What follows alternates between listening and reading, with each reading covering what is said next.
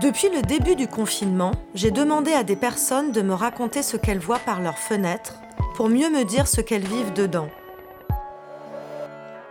Des petites histoires dans la grande qui constituent une sorte de mémoire collective ordinaire. Je suis un artiste qui vit à Taïwan depuis pas loin de 20 ans. On me connaît sous le nom de Von Taipei, un hommage à ma ville adoptive. Même si je suis né en France, c'est maintenant à Taïwan que se trouve le centre du monde pour moi. J'habite un grand immeuble du quartier Songshan dans le centre-ville, pas loin d'une gare et d'un marché de nuit. Par la fenêtre, je regarde une grande cour pleine de lycéens en uniforme qui font du sport. Des voitures qui passent, un chantier au loin, la tour 101 et les montagnes en arrière-plan. Ici, la vie continue normalement, ou presque. J'ai du mal à croire que la moitié de l'humanité vit confinée, entre quatre murs, depuis plus d'un mois. Dur de m'imaginer Paris, le métro, les halles, complètement déserts. Dès qu'on a confirmé les premiers cas de coronavirus en Chine, les Taïwanais ont pris les choses très au sérieux. Pour moi qui me trouvais déjà sur l'île pendant l'épidémie de SRAS en 2003, ça avait comme un air de déjà vu. Avec les copains, on ricanait. On trouvait qu'ils exagéraient un peu avec leurs gants, leurs masques, leurs lunettes, leurs pistolets thermomètres. C'est quand même pas zombie apocalypse non plus. N'empêche, la prudence a payé. Moins de 500 cas, seulement 6 morts. Ici, l'épidémie est sous contrôle.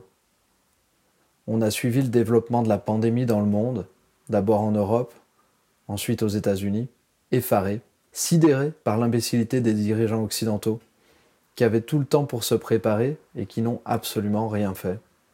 Maintenant, on compte les morts dans chaque pays, c'est comme un feuilleton, une compétition internationale, les Jeux olympiques de l'incompétence politique. On baisse pas la garde. Les frontières sont fermées, mais les Taïwanais de l'étranger continuent de rentrer, et avec certains d'entre eux le virus. Maintenant, on les surveille. Il y a quelques semaines, un type en quarantaine n'a rien trouvé de mieux à faire que d'aller faire la fête en boîte de nuit. Un autre a trouvé malin d'inviter ses potes prendre un verre à la maison. Le feu couve encore sous la cendre, et une seule étincelle peut faire repartir l'incendie. Depuis peu, les masques sont obligatoires dans tous les transports et tous les lieux publics. Ça change pas grand chose, presque tout le monde en portait déjà. On se lave les mains frénétiquement, on se frotte de gel hydroalcoolique, on s'arrose de spray à l'alcool, on se fait prendre la température 15 fois par jour.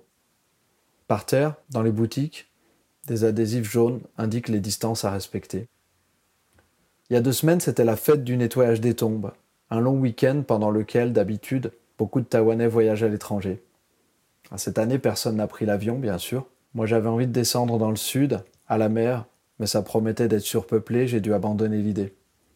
De nos jours, se rendre dans un lieu fréquenté est devenu politiquement incorrect. Ça peut valoir une quarantaine à la maison, imposée arbitrairement par l'employeur. Mieux vaut prévenir que guérir, c'est ce que disent les Taïwanais.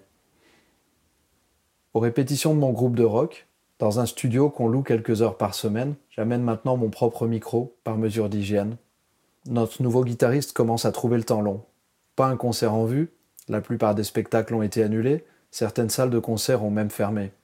Heureusement, on vient de découvrir un bar au bord de la mer, avec une grande scène en plein air et assez d'espace pour que le public ne risque pas la contagion.